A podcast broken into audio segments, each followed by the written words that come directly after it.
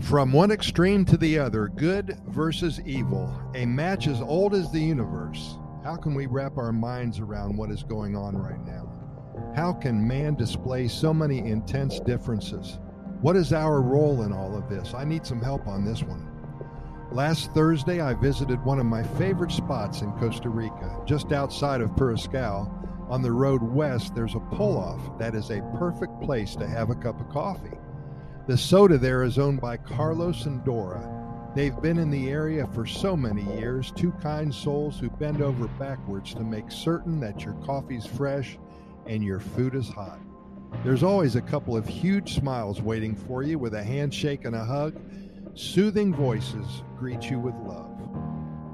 6:30 in the morning. Life is quiet now in this part of the world, passing trucks delivering freshly harvested fruits and veggies to the surrounding communities.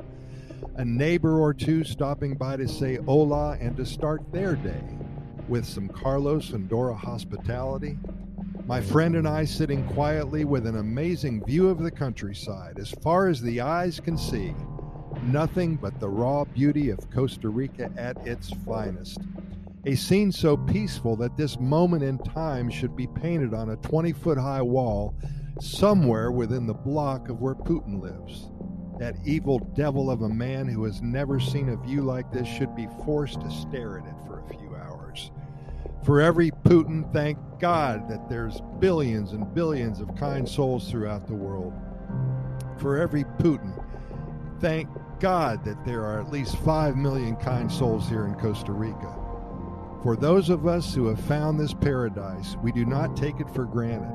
There are times throughout the days here that we grow comfortable, and for the most part, that's a good thing. In the same breath, we must always take a moment to step back and fully appreciate all that is here for us. Why was this opportunity for such a wonderful life given to so many? And what makes it stay so perfect in every way? Who decided that we should have all of this in our lives and that those less fortunate should experience unrelenting terror and unimaginable horror? Yes, we are blessed. I start this morning with coffee in hand, freshly brewed, contemplating another perfect day in paradise, and being so very thankful for all that we have here in one of the happiest countries on the planet.